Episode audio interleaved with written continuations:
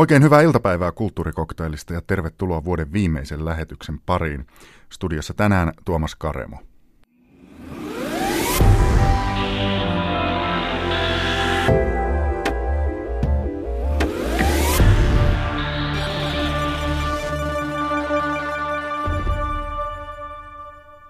Tässä kulttuurikoktailissa on luvassa poimintoja syksyn lähetyksistä.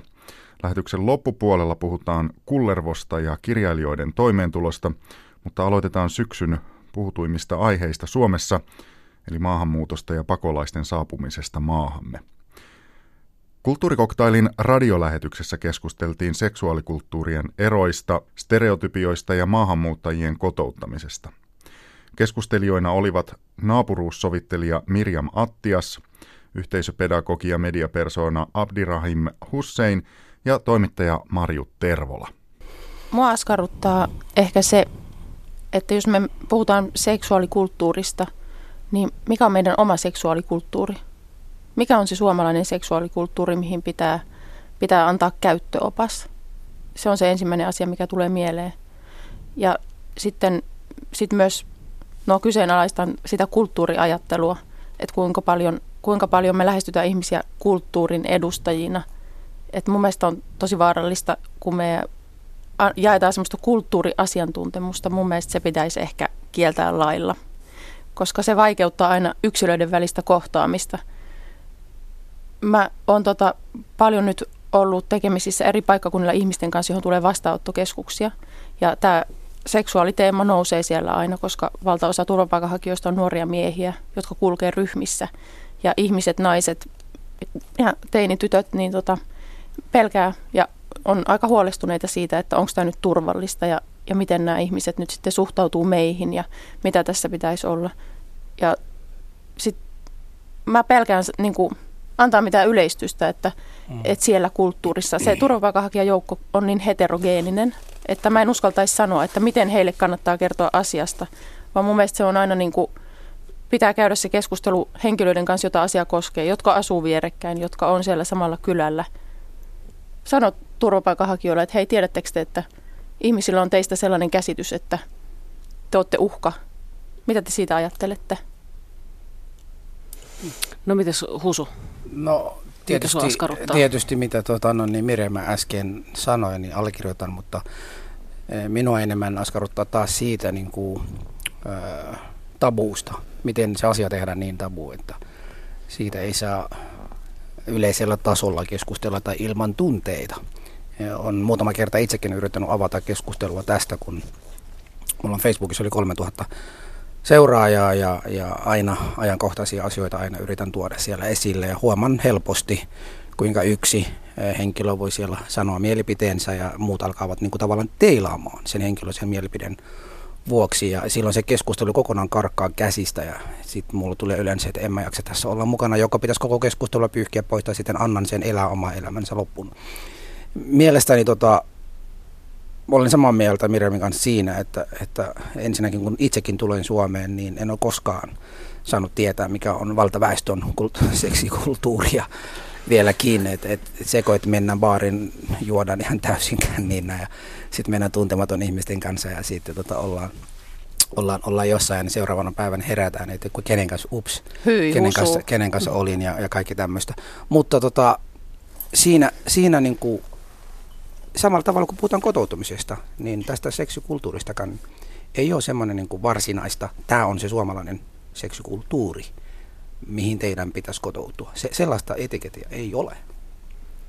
No jos Marjut Tervola, sinä kirjoitit artikkelin, jossa sä käsittelit tämmöistä miesten ja naisten viestintään liittyviä väärinymmärryksiä ja, ja palautteen perusteella niin se askarruttaa ihmisiä paljon. Niin mikä sua itse asiassa askarruttaa tässä?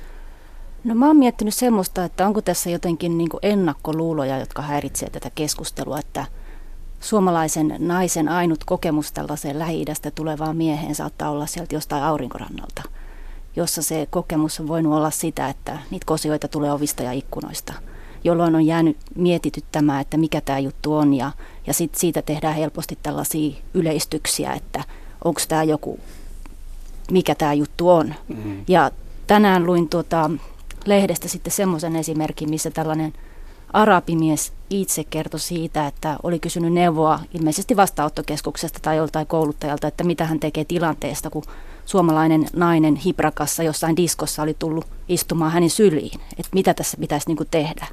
Hänelle oli sitten annettu jotain neuvoja, että viisasta on niin kuin sanoa, että voisitko siirtyä pois. Eli tämä tyttöjen käytös saattaa hämmentää, mutta samalla tavalla meitä länsimaisia naisia saattaa hämmentää se, että miksi se ensimmäinen ja toinen kysymys tämmöisissä kohtaamisissa on usein, että mikä sun puhelinnumero. Mm. Eli, eli tämmöiset niin ennakkoluulot, en tiedä onko puolia toisin, mutta mun mielestä näitä pitäisi jotenkin avoimesti käsitellä. Mm. No miten mun näin pääsee käsiksi? Mun Miriam. mielestä hämmennys on se, miten pääsee käsiksi. Hämmennys on hyvä. Meidän pitäisi lopettaa pelkäämästä hämmästelyä. Mä luin jonkun, jonkun, art, jonkun artikkelin siitä, että jossain kotoutumiskoulutuksessa naisia kehotettiin laittamaan niin kuin tiukempi kaulus, koska se hämmentää turvapaikanhakijoita. Mä mietin, miksi ihmeessä? Totta kai se hämmentää. Tämä on ihan uusi tilanne kaikille ja hämmennys on hyvä. Siitä voi seurata hyviä niin kuin, kysymyksiä, joita ihmiset voi kysyä toisiltaan. Et mun mielestä niin kuin, se, että, että ne kysymykset käsitellään ja pelot käsitellään ja otetaan vakavasti, koska ne on, on niin kuin todellisia pelkoja ja mietitään niin kuin rakentavasti, että mitä niille voidaan tehdä, miten se turvallisuuden tunne paranee, niin se on se keino, millä me päästään eteenpäin. Mutta mm, sitten... Sit, Siis tota, Suomi, hän elää tällä hetkellä semmoisessa muutoksessa, semmoinen todella kova muutosta, joka on pitkään yritetty sanoa, että ei, meille näin tule olemaan, kestää vuosia, me ollaan valmiit tähän. Nyt ollaan sen shoppan keskuudessa. Nyt meillä on tullut 20 000 yhdessä vuodessa. Ja, ja nyt ollaan semmoisessa tilanteessa, että meitä pelottaa. Meillä ei ole konsteja, miten näiden uuden ihmisten kanssa ollaan, mitä pitäisi tehdä. Mä olen ensinnäkin sitä mieltä, että Suomi pitäisi, Suomelle pitäisi antaa mahdollisuus muuttua. Meidän pitäisi olla hämmennyksessä, meidän pitäisi olla pelossa meitä pitäisi niin kuin askarruttaa. Mutta kaikki nämä tunteiden jälkeen tulee se keskusteluavaus. Ja nyt ne on alkaneet jo, ne keskusteluja.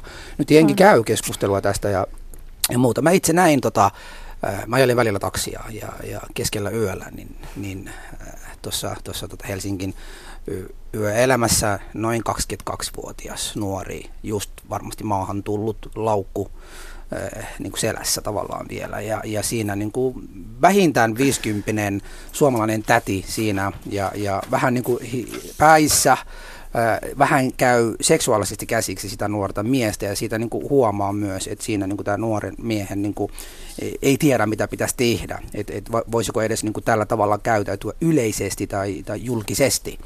Ja, ja siinä niin kuin näkee, ja tässä vaikka puhutaan koko aika siitä, että ne ovat vaarallisia, tai ne tulevat aiheuttamaan tätä, niin on myös täällä ihmisiä, jotka tulevat näitä nuorta miehiä käyttämään hyväksi. Ja niitäkin, niille nuorille miehille pitäisi myös antaa sitä ja kertoa heille se, että tällaisia tilanteita myös tulee tässä mm. maassa. Ja jos ja kun, kuten äsken mainitsit, että joku nainen tulee istumaan syn sylissä, niin sulla on myös oikeus sanoa sille naiselle, että, että älä, että, että en ole sillä tavalla kiinnostunut. Että, että tota, tämä keskustelu herättää niin paljon tunteita meissä kaikissa ja sen takia se on hirveän vaikea käydä.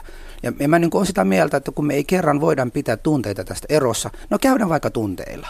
Käydään sitä, mm. huudetaan, mutta jossain vaiheessa kyllä me kaikki joudumme rauhoittumaan ja sitten niin kuin miettimään, että mikä on se kompromissi ja millä tavalla näitä asioita voisi käsitellä paremmin. Koska kyllähän kaikilla on se tarve siellä taustalla, on se turvallisuus. Mm. Että olisi turvallista, että voisi lenkkeillä rauhassa siellä pimeällä metsätiellä, että voisi olla niin kuin ennenkin. Mm. Ja sit sen rakentamisenhan on, on paljon keinoja. Mutta tota, yhden näkökulman haluan nostaa esiin, että, että tämä niin kuin pelon käsittely on tärkeää, mutta meillä on Suomessa nyt ryhmiä, joiden intresseissä on lietsoa pelkoa ja joiden intresseissä on ylläpitää pelkoa. Mm. Ja tota, jotkut ihmiset hyötyy siitä valtavasti, että toiset ihmiset pelkää. Vastaanottokeskusten ö, lähiympäristöön on lähetetty kirjeitä, jossa, jossa niin kuin huo, ollaan huolissaan vanhuksen ja lasten ja naisten turvallisuudesta. Ja mm. sitten kutsutaan ihmisiä vastarintaan. Mm. Ja tota, mun mielestä niin kuin, no, näidenkin ihmisten kanssa pitää avata keskustelu. Jos se kieltäytyy dialogista, niin sitten pitää myöskin vetää raja, että selvä. Mm. Sä et halua nyt rakentaa sitä turvallisuutta, mitä me täällä yritetään tehdä. Mm.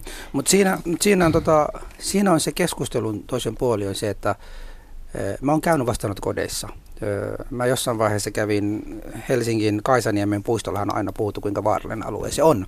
Ja mä muutama yötä silloin, kun tuli leffasta, joskus kymmenen illan jälkeen, niin kuin mennyt sinne katsomassa, mitä kaikkia, mitä kaikkia siellä tapahtuu. Ja, ja oli yksi erä, erä siltä, kun siellä oli kolme nuorta suomalaista naista. Se oli kesän aikana, heillä oli champagnepulloja mukana. Heitä oli niin, kuin niin vähissä vaat, niin vähissä niin vaateissa pukeutuneita kuin voi olla. Ja sitten noin viiden metrin päästä oli noin 6-7 maahanmuuttajataustaista tyyppiä. Ja se stereotyyppi niin kuin iski minuakin. Siinä tilanteessa mä jouduin niin oikeasti kyttäilemään, jäämään sinne, että hitto, mä en halua mitään huomenna iltalehteen, että Kaisaniemessä on taas joku vaaleatytöt niin tehty paha. Niin mä istun tässä, kunnes noin mimmit lähtevät sieltä pois. Että et se stereotyyppi niin kuin vaikutti minuakin sillä tavalla. Mutta mä mietin sen, että et vastaanottokodien lähe, läheisyydessä on niitä perheitä, jotka käyvät ihan normaalielämää. He eivät ole näissä keskusteluissa mukana. Enemmistö näistä on, ihmisistä on. ei puhu. Eikö tarkoita sitä, että he eivät koe niin näitä ihmisiä niitä ei pelota. Siis mä oon mm. nähnyt mm. ihmisiä, jotka siellä ovat, e- eikä niitä kiinnostaa, mutta mut on, se, on se kyllä ihmeellistä se, että se niin pieni marginaaliryhmä tällä hetkellä aiheuttaa näin suurta halota tässä mm. yhteiskunnassa. Mm. Otetaan tässä vaiheessa keskusteluun mukaan Väestöliitosta asiantuntija Anita Novitski. Novitski hyvää iltapäivää. Hei, hyvää iltapäivää. Sinä olet ollut tekemässä yhdessä maahanmuuttoviraston kanssa tällaista koulutusmateriaalia kotouttamiseen. Ja yksi osio tässä materiaalissa käsittelee juuri tasa-arvoa ja seksuaalisuutta. Maahanmuuttoviraston mukaan materiaali ei ole vielä kunnolla käytössä nyt vastaanottokeskuksessa, niin minkä takia? Tällä hetkellä siis vastaanottokeskuksissa on niin paljon ihan tämmöisiä päivittäisiä arkiasioita hoidettavana, että, että tätä ohjelman mukaista niin kuin harraste- ja opetustoiminnan kokonaisuutta ei ole käsittääkseni sinne pystytty suoraan viemään. Mutta testattu se on ja olemme käyttäneet sitä kotoutumiskoulutuksissa, eli niiden henkilöiden kanssa, jotka ovat jo saaneet oleskeluluvan. No mikä on ollut sit isoin haaste tämän materiaalin käytössä? Minkälaisia havaintoja olette tehneet? No, meidän hankkeessa, jossa sitä alun perin toteutettiin Helsingin kaupungin rahoituksella, niin se suurin haaste on kouluttajat ja ohjaajat. Eli tämä suomalainen puoli, jotka suhtautuvat seksuaalisuudesta puhumiseen aika, tai, tai pitävät sitä hyvin vaikeana aiheena maahanmuuttajaryhmien kanssa – sen sijaan, kun me oltiin sitten meidän porukka kouluttamassa, niin nämä itse ryhmät olivat hyvinkin valmiita avaamaan sitä keskustelua, puhumaan kiinnostuneita asioista. Mutta monet opettajat ja ohjaajat kokevat, että se ei kuulu niin kuin heidän osaamisalueeseensa ja heidän kenttäänsä. No mitkä sitten kysymykset nousi nyt maahanmuuttajien kanssa tehdyissä niin kuin näissä koulutuksissa, kun sanoit, että he on halukkaita keskustelemaan, niin minkälaisia asioita he nostavat esiin? Me testattiin sitä materiaalia sekä naisten ryhmissä, miesten ryhmissä että tämmöisissä ryhmissä, joissa oli naisia ja miehiä. Ja ehkä keskeisimpiä aiheita, jotka naisten ryhmissä nousivat, olivat lasten seksuaalikasvatukseen liittyvät, tämmöisiin seksuaalioikeuksiin liittyvät, eli miten puhua oman lapsen kanssa ja seksuaaliterveyteen liittyvät kysymykset. Ehkäisyyn, lapsen saamiseen – lapsettomuuteen, tämän, tämän tyyppiset. Miesten ryhmissä sitten ehkä niin kuin tärkeimmät tai keskeisimmät kiinnostuksen kohteet olivat esimerkiksi erilaiset perheelämään liittyvät haasteet, miesten, lasten ja naisten oikeudet perheissä, erityisesti erotilanteissa, ja sitten sit ihan sen niin kuin seksuaalisuuden erilaiset ilmentymät ja miten Suomessa suhtaudutaan – erilaiseen seksuaalisuuteen, niin kuin näkö, heidän näkökulmastaan erilaiseen seksuaalisuuteen, yksinkertaisesti esimerkiksi homoseksuaalisuuteen tai muihin tällaisiin ilmiöihin, jotka, jotka puhututtivat näitä miehiä paljonkin. Eli teidän kokemuksen mukaan niin kun, äh, sitä tietoa halutaan ottaa vastaan ja sillä on niin kuin ikään kuin tilausta? Kyllä. Me, meidän kokemus oli ryhmien kanssa siis erittäin positiivinen. Ryhmät olivat, olivat valmiita ja avoimia ja se palaute oli, että tätä pitäisi olla enemmänkin. Niin kuin monesti, että me haluaisimme jatkaa, me haluaisimme vielä jatkaa tätä, mutta se ei välttämättä mahdu sinne kotoutumiskoulutusten opettajien suunnitelmiin, koska heillä on se kielen opetus keskeistä. kielenopetus ja sitten sit tiettyjen yhteiskunnallisten yleisten työllistymiseen liittyvien asioiden. Ja monet opettajat pitivät tätä vieraana. Toki oli opettajia, jotka pitivät sitä erittäin tärkeänä teemana, mielellään ottivat sen, mutta palautteiden mukaan monet opettajat ja ohjaajat kokivat, että tämä on terveydenhoitajien teemaa, tämä ei kuulu heille niin kuin opetusalan toimijoina. Näin sanoi Anita Novitski Väestöliitosta. Ja kulttuurikoktailin verkkosivuilla, eli yle.fi kautta kulttuurikoktail, eli tämä koktail kirjoitettuna COCK, löytyy verkkosisältöä tästä samasta aiheesta. Jatketaan kirjailijan toimeentuloon liittyvillä kysymyksillä. Mistä se raha oikein tulee ja jos sitä tulee, niin paljonko sitä tulee?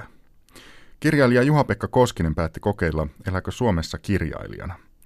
Alla oli toki pitkä ura kirjoittajana ja yksi Finlandia-ehdokkuus. J.P. Koskinen irtisanoi itsensä leipätyöstään ja heittäytyi vuoden ajaksi päätoimiseksi kirjailijaksi. Koskinen kävi kulttuurikoktailin vieraana. Tervetuloa kirjailija J.P. eli Juha-Pekka Koskinen. Kiitos. Sä ryhdyit reilu vuosi sitten ihmiskokeeseen.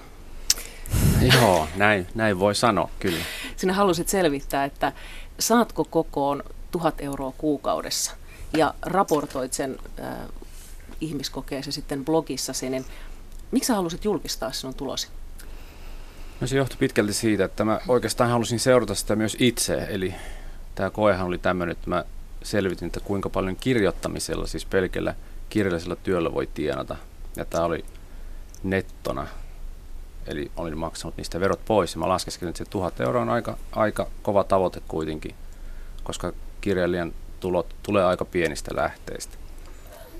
Ja se ajatus siinä, että mä seuraan sitä vuoden ajan, niin mä voin vähän itsekin tietää, että oliko mä nyt tehnyt töitä hyvin ja pitäisikö mun tehdä jotain enemmän ja tällä tavalla niin kuin seurata sitä, että, että mitä tulee tehtyä, koska oikeasti kun sä teet sitä työtä itseksesi, niin ei sitä tule edes seurattua sillä tavalla niin kuin säännöllisesti. Ja siinä tulee vähän semmoisia, että tulee tosi huonoja kuukausia, ja sitten jälkikäteen tulee ajatelleeksi, että olisin ehkä voinut tehdä jotain, jos olisin niin kuin nähnyt tämän tulevan. Syy oli se, vähän tehdä sitä julkiseksi, että minkälaista se kirjailijan tulotus on. No mitkä oli ne keskeiset havainnot sitten tämän vuoden aikana? Mitä sä teit? No yksi semmoinen niin selkeä havainto oli tietysti, että se tulee niin todella monesta purosta. Sen mä tiesin jo aikaisemmin, että se ei ollut niin mikään siinä mielessä yllätys, mutta, mutta lopulta niin se purojen määrä, niin ehkä se vähän yllätti. Ja sitten se, että ne vaihtelut tuli todella suuria, että huonoin kuukausi oli varmaan 64 euroa, mutta jäi käteen, mutta sitten paras oli 4900 euroa. Että se, siitä niin näki, että se on erittäin epävakaata se meneminen. Et siellä kun tulee eri eri vuoden aikaan tulee kirjatilitykset ja sitten on semmoisia kuukausia, että ei oikeastaan mitään, että ei ole keikkojakaan ja olet vaan kirjoittamassa, niin silloin sen huomaat, että sitä rahaa ei myöskään tule. Et silloin kun sä panostat tavallaan siihen omaan työhön, siis siihen mitä oikeasti teet, eli kirjoitat romaania, niin sä et liiku mihinkään, etkä tee keikkaa, että käy siis esiintymässä koulussa, etkä kirjastoissa, etkä saa niistä mitään, niin se voi aika nopeasti pudota se tulo siitä. Se vaatii aikamoista niin talouden suunnittelua myös, jos yhtenä kuukautena saa se 49 euroa että, että on sitten ikään kuin jakaa sen tasaisesti. Joo, ja kyllähän se nyt tietysti jonkinlainen näppituntuma siinä koko ajan on, että et missä mennään, mutta se, että kyllä se aina yllättää sit, kun sä oikeasti seuraat. Kyllä se mututuntuma on niistä tilityksistä ja näistä tekijän palkkioista, että milloin ne tulee, että keväällä tulee kirjasta silloin ja silloin, mutta kun sä ikinä tiedä tarkkaan, että mitä ne on, niin kyllähän se vähän sitten tekee semmoista jännää vuoristorataa siihen. No mitkä oli ne keskeiset purot sitten, mistä se raha tuli? No kyllähän se niin kirjan myynnistähän tulee ihan kyllä mulle sen verran, että sinne jotain tulee, koska mä kirjoitan paljon. Mähän kirjoitan lasten ja nuorten kirjoja romaaneiden lisäksi. Että mulla tulee niin useampi kirja vuodessa ja sitten mulla on jo tuotantoa sen verran, että kyllä nyt jonkun verran tulee aina. Sitten tietysti lainauskorvaussysteemi on nyt toiminnassa, sieltä tulee jonkun verran, sitten tulee keikoista, eli käydään puhumassa kirjastoissa ja kouluilla. Sieltä tulee, sitten tulee tämmöisiä muita kirjoituspalkkia, että kirjoitetaan lehtiin – kolumneja. Sitten mä olen jonkun verran mukana niin tässä kirjailijoiden yleisyydellisissä töissä, eli mä olen niin Hämeen taidetoimikunnassa ja kirjailijaliitossa ja tämmöiset, jos mä niissä kokouksissa käyn, niin saan ne kokouspalkkiot. Nehän nyt ei ole suuria eikä kokouksia paljon, mutta sekin nyt liittyy tähän työhön tavallaan. Ja sitten ehkä tämmöisen ylimääräisen, että mähän niin yritin ja siis kirjoitinkin radiolle ja teatterille juttuja ja sitten niitä, mä en niin tietoisesti laajensin siihen suuntaan, mä en ole hirveästi sitä tehnyt. Ja sitten kirjoitin Me naisiin jatkokertomuksen, niin koska, se oli, tämän. Joo. koska se oli, se oli niin semmoinen todella hyvä pesti. Siis siitä maksettiin ihan aika harvoin kirjoittamista maksetaan niin kuin hyvin, mutta kyllä me naiset maksavat mun mielestä todella hyvin. eli jos haluaa niin kuin ansaita rahaa, niin sitten kannattaa kirjoittaa tämmöinen jatkotarina. Niin, tavallaan, tavallaan etsiä niitä eri mm. kanavia. Et se oli semmoinen, mitä mä en ollut ennen tehnyt. Ja sitten kun se tilaisuus tuli, niin mä ajattelin, että no mikä ettei, että kyllähän mä osaan kirjoittaa. Ja kaikki oli lopulta tyytyväisiä, että se tarina oli ihan, se oli ihan hyvä ja siitä pidettiinkin. No mikä oli niin kuin vaikeimmat hetket vuoden aikana? Milloin meinasi usko loppua? Kyllä se alku oli kyllä niin nihkeä, että siinä meinas usko vähän loppua. Et se niin kuin siihen tavallaan siihen, mulla oli niin kuin vielä kustannussopimuskin allekirjoittamatta siinä sen vuoden alussa. Että allekirjoitin sen vasta niin kuin tammikuun puolella ja mä aloitin tämän elokuussa tämän seuran, jos mä nyt oikein muistan. Niin siinä oli semmoinen pitkä aika nihkeä kausi. Mutta sitten kun mä sain allekirjoitettua sen seuraavan kirjan sopimuksen, sitten mä sain sen diilin siitä me naisten jatkokertomuksesta, niin niistä tuli jo yksistään sen verran, että sitten se näytti, että okei, kyllä tämä niin menee aika hyvin. Ja sitten ehkä niitä keväällä niitä keikkoja oli sitten vähän enemmän. Se oli jotenkin aktiivisempi, se aktivoi minua, kun mä huomasin, että ei nyt mene kovin hyvin. Mä sitten yritin niitä haaliakin ja mä sain vähän enemmän. Että kyllä se niin lähti rullaamaan. Mutta kyllä se alku oli kyllä järkyttävän olosta. No minkälaista palautetta sä sait kollegoilta ja ihmisiltä ylipäätään tästä projektista?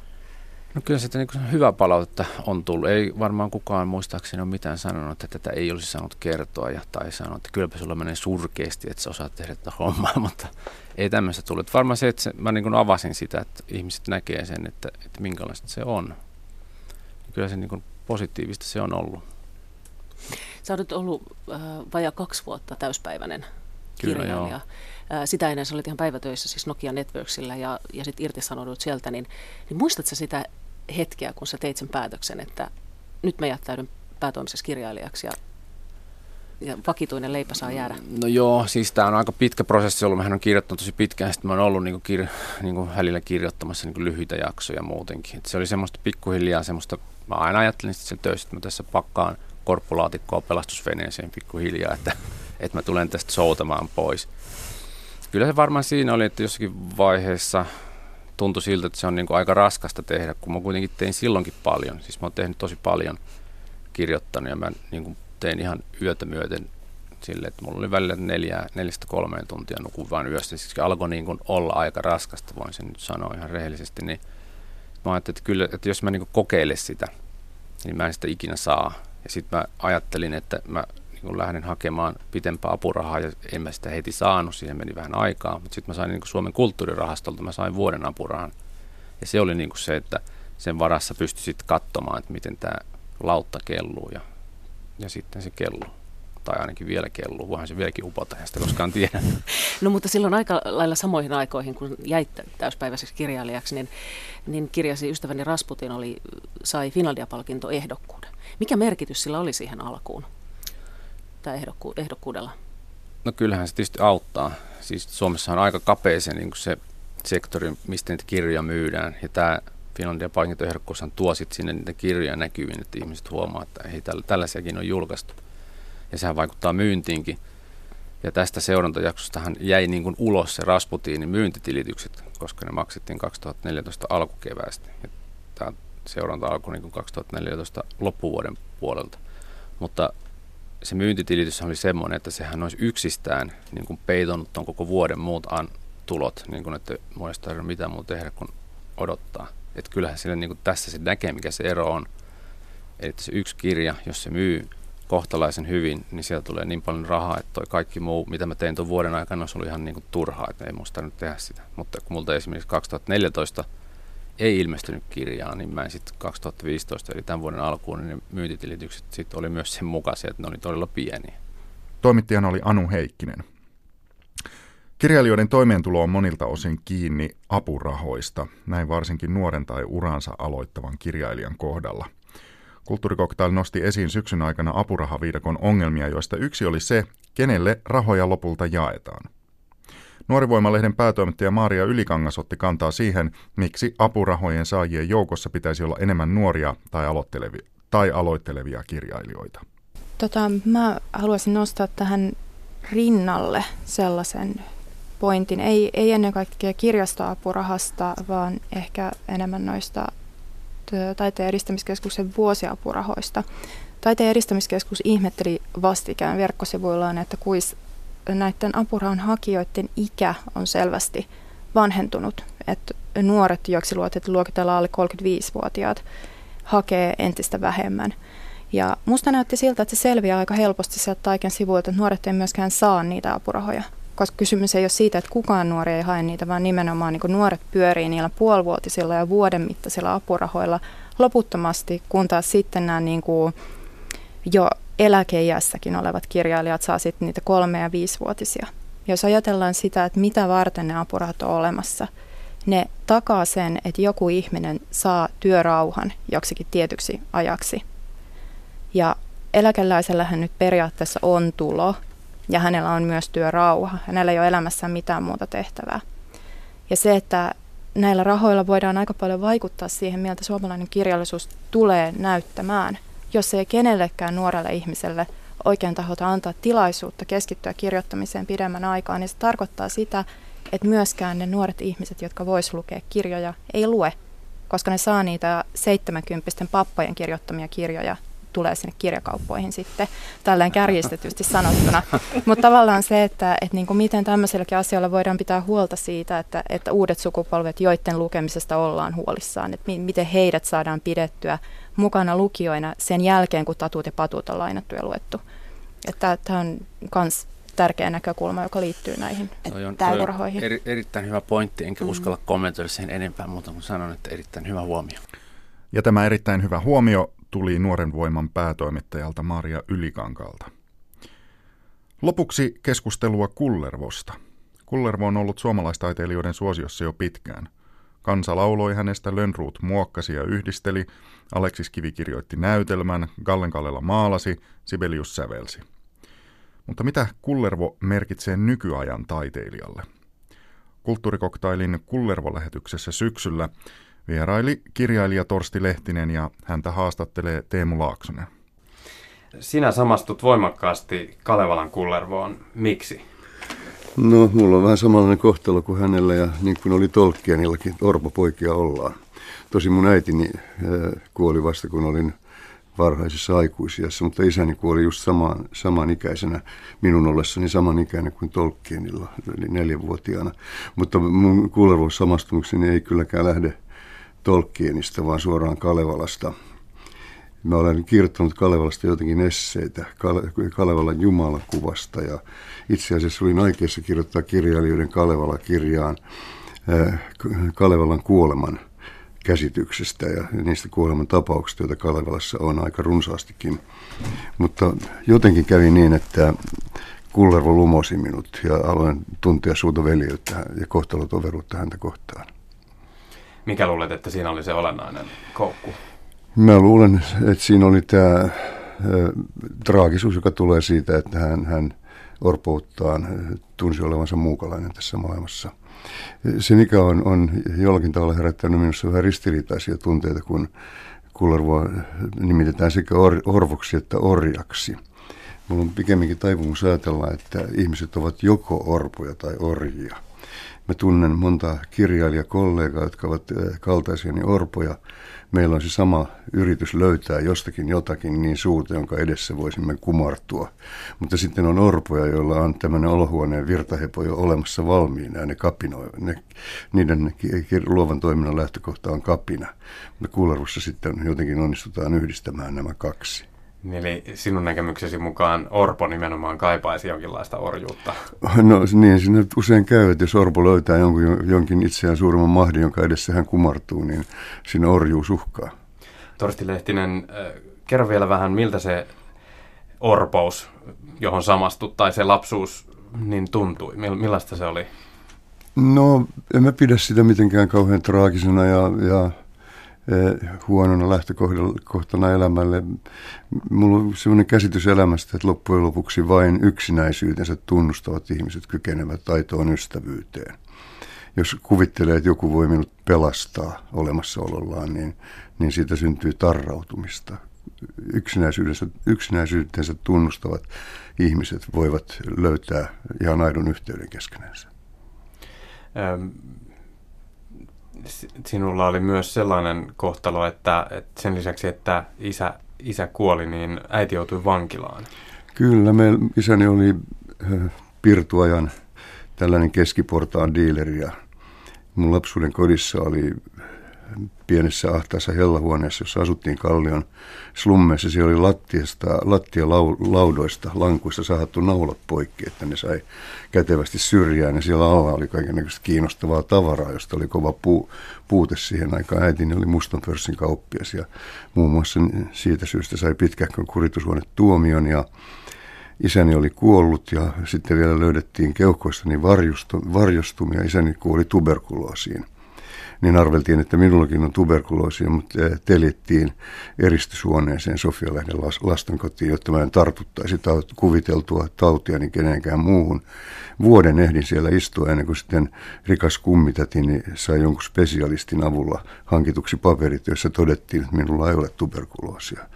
Että tämmöiset lähtökohdat oli, mutta se Sofia-lehto oli vielä minulle hyvä paikka sikäli, että Sofia-lehdon ohitse kulki sama raitiovaunu, joka liikkui myös kotikulmillani Kalliossa. Mulla oli jonkinnäköinen napanuora kotiini sen raitiovaunulinjan vuoksi. Sitten kun vietiin noin objektiivisesti ottaen varmaan paljon parempaan lastenkoti, joka oli sireenien ympäröimä idyllinen puutalo, niin se oli mulle kauhistus, koska mä yritin laskea koko matkan sinne mennessä, nyt kolmas vasempaan sitten suoraan ja sitten neljäs oikealle. Ja mä putosin täysin ky- kyydistä ja olin aivan varma, että äiti ei koskaan löydä minua täältä. Niin siellä sitten tuli tämä orjuuden kokemus hyvin vahvasti, koska, vahvana, koska mä halusin sieltä pois hinnalla millä hyvänsä. Mä yritin paeta ovista ja ikkunoista, mutta sidottiin moneksi pariksi viikoksi nahkahihnoilla sänkyyn. Minkä ikäisenä? Mä olin silloin neljä tai viisi. Olin tainnut juuri täyttää viisi. Niin, niin tästä on tullut sitten semmoinen aivan todella intohimoinen vapauden kaipu, että ei mitään nahkahihnoja enää minun ranteisiin eikä nilkkoini, kiitos. Sen takia kirjailijan ammatti, vaikka mulla on ollut mahdollisuus tällaisen kunnianarvoisampaan akateemiseenkin työskentelyyn, olen opettanutkin aika monessa yliopistossa filosofiaa ja luovaa kirjoittamista, niin, niin ainoa todellinen mahdollisuus on ollut vapaa-kirjailijan ammatti, koska tässä mä en koe mitään nahkahihnoja ranteissani enkä nilkoissani. Pääsit sitten äh rikkaiden kummivanhempien hoitoon. Minkälainen muutos se oli? No tietysti se oli, olihan se askeleen kohti vapautta. Ja aloitin koulun käynnin Kiven koulussa, asuin rikkaan kummitetini luona. Heidän eteisensä oli suurempi kuin meidän vanha Kallion slummien koko kämppä. Ja siellä oli blyyssimatot kuin itämaisissa tuhannen ja yhden saduissa ja ja kummisetäni palveluspistooli oli seinällä merkkinä siitä, että tässä ei ole missä, missä tahansa hanttihuusollissa. Ja serkkujeni uimamaisteri Seppeleet, pieni serkku, niin minun pari vuotta nuorempi sattumoisin oli nimeltään Kullervo. vahti, vahti pesäpallomailla kourassa, että mä pääsin käsiksi hänen leluihinsa. Hän oli huolissaan, että tämä uusi tulokas vie, vie hänen rakkaat peltirumpunsa ja vieteriautonsa aikamoinen kuva. Miten tuo Serkun nimi Kullervo, vaikuttaako se tähän sinun Kullervo-suhteesi? Minusta se on lähinnä koominen, koominen yhteen sattuma. Olen hänen kanssaan oikein hyvissä väleissä nykyään, kun hän tapaa minut, hän ei enää kaiva pesäpallomailla esille. Mutta siinä perheessä kyllä oli kovin tämmöinen kalevalainen paatos. Äitini ja hänen sisarensa, tämän kummitätini, oli molemmat Karjalan evakkoja, menettäneet kaiken ja, ja tämmöinen, he eivät ko, kovin suuresti rakastaneet veli venäläistä. Ja mä luulen, että tämä Kullervon sotaan lähtö oli heillä kenties inspiroinut sitä, että pojalla oli nimenä Kullervo. Heillä oli myöskin poika nimeltä Tapio, siis kovin kalevalainen perhe. Ja Kullervon sotaan lähtö oli, oli varmaankin, siinä oli se, heillä oli ihan samanlainen koirakin kuin se to, Tolkieni musti, suomalainen pystykorva, joka räksyttää Kullervon äh, ratsun perässä, kun Kullervo lähtee sotaan. Et hyvin, hyvin vahva kalevalainen paatos siinä perheessä oli ja, ja, ja syvästi isänmaallinen paatos. Kummisetäni oli lapiotyömiehestä Ankaralla har, hartiapankki menetelmällä noussut miljonääriksi ja suur, suuryrittäjäksi, että hän, hän oli tämmöinen oman onnensa seppä. Ähm, tosiaan näyttelijä Tanja-Lotta Räikkä on esittänyt viime vuonna Kullervon äitiä äh, Lauri Maijalan sovittamassa Kullervon näytelmässä. Hyvää iltapäivää Tanja-Lotta Räikkä. No iltapäivää. Minkälainen Kullervo oli siinä Maijalan versiossa? Öö, tota, joo, tämä jännittävää. Mä en yhtään kuullut teidän keskustelua aikaisemmin. Tuli minuutti sitten linjoille.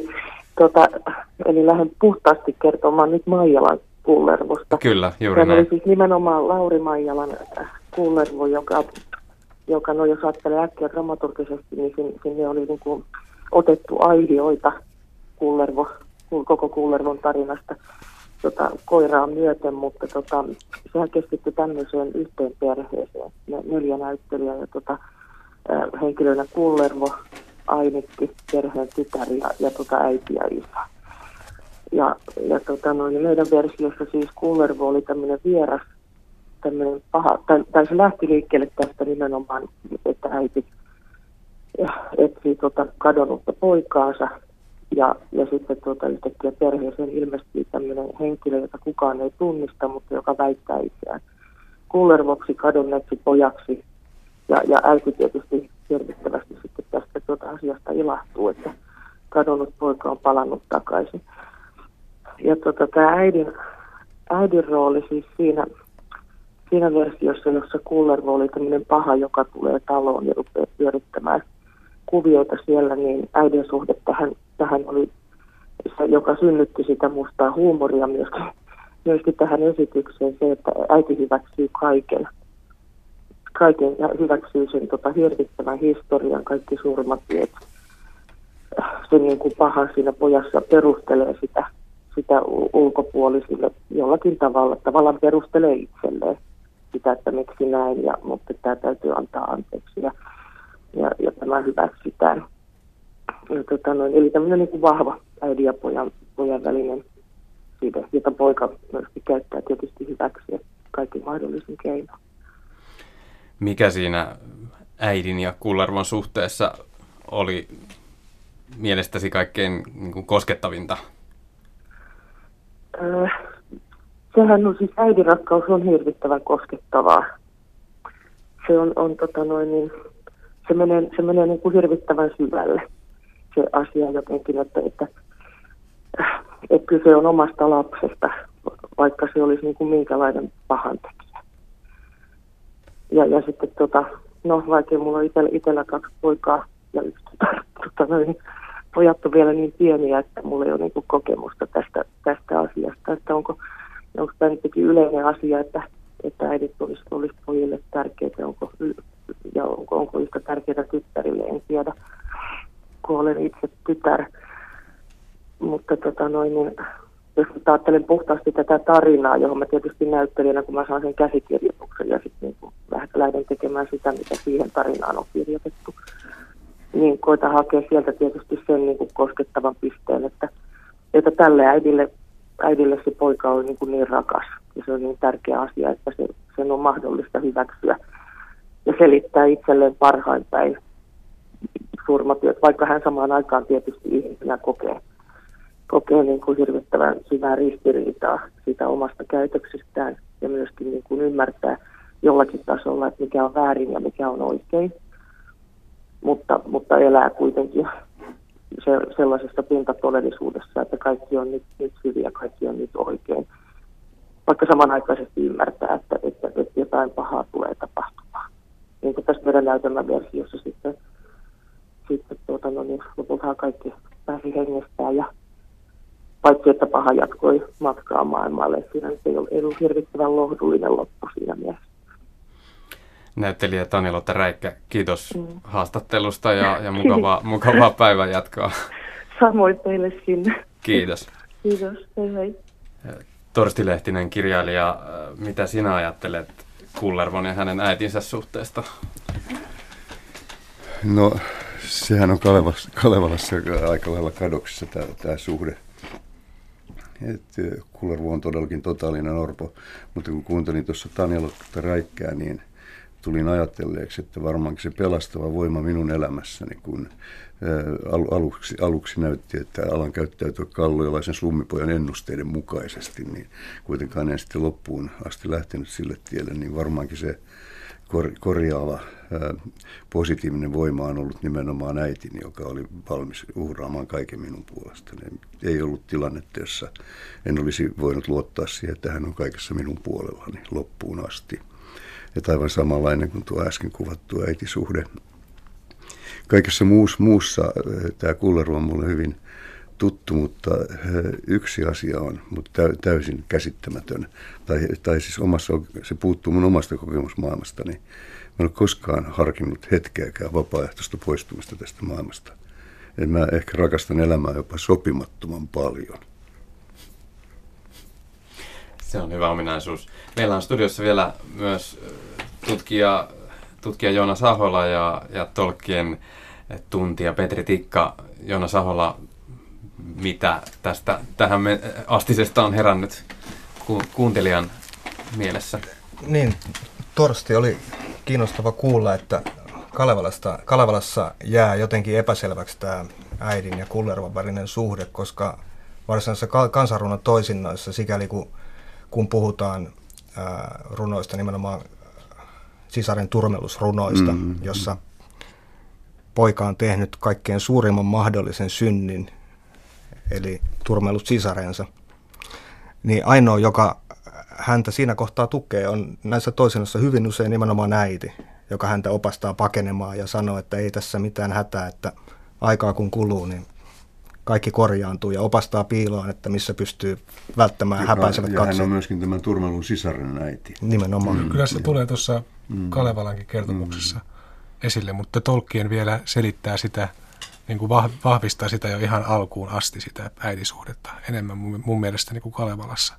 Pohjustaa sitä jotenkin paremmin. Mm. Joo, ja kun Tolkienilla itsellä oli, oli myös tämä äitisuhde äärimmäisen vahva, kun oli tota, äidin kasvattama aina siihen asti, kun äiti kuoli, kun hän oli 12-vuotias ja kasvatti kahta poikaa.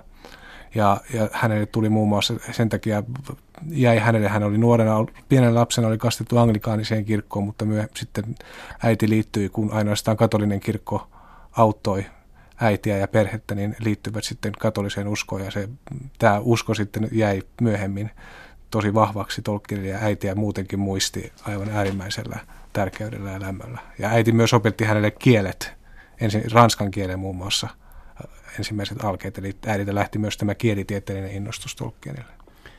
Torsti Lehtinen, miten sinä tiivistäisit sen, että, että mikä tässä Kullervossa niin kiehtoo? Taiteilija toisensa perään on versioinut ja sinullekin on ollut tietysti tämän omakohtaisuuden kautta tärkeää, mutta noin yleisemmin, mikä, miksi, mihin tarvitsemme tällaisia traagisia antisankareita?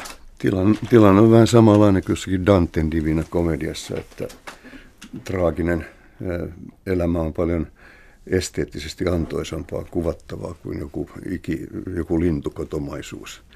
Et Danten helvetti ja kiirastulihan ovat huomattavasti värikkäämpää luettavaa kuin, kuin taivas. Taivas on aika valju verrattuna kiirastuleen ja helvettiin. Hän, hänessä on kaikki draaman ainekset yhdessä ihmisessä. Ja sitten tietenkin nämä Kullerohan joutuu isäpuolensa kaltoin kohtelemaksi. Ja siinä on mulla yksi vahva samastumisen kohde. Mulla on ollut omassa elämässäni tämä Kullerun veitsi kokemus. Kullervollahan ei isästään, isältään mitään muuta perintöä kuin veitsi, joka katkeaa, kun hän Ilmarisen emännän leipomaa, leipomaa leipää leikkaa, johon on leivottu kivi sisään. Mulla on samanlainen kokemus. Mä olin jättänyt ainoan isäni perintökalun mandoliinin jotenkin vähän huonosti pöytää vasti nojalle ja, ja humalainen isäpuoleni kompastui siihen ja, ja sai raivokohtauksia ja löi sen, sen päreiksi, sen mandoliinin ainoan isä, isältäni jääneen muiston. Mä olin, mä olin vakaasti aikeissa ryhtyä surmatöihin, mutta mä hävisin sen tappelun. Et se oli mun kulleron veitsikokemus. Siinä on erittäin vahva. Mä, mä näen kulleron se veitsi kädessä, joka särkyy. Näin sanoi kirjailija Torsti Lehtinen ja toimittajana äskeisessä Kullervo-osuudessamme oli Teemu Laaksonen. Tässä oli vuoden viimeinen kulttuurikoktail sen kunniaksi lopuksi vielä vähän jytinää ja sitä tarjoaa meille Andy Emler Mega Octet. Thank you.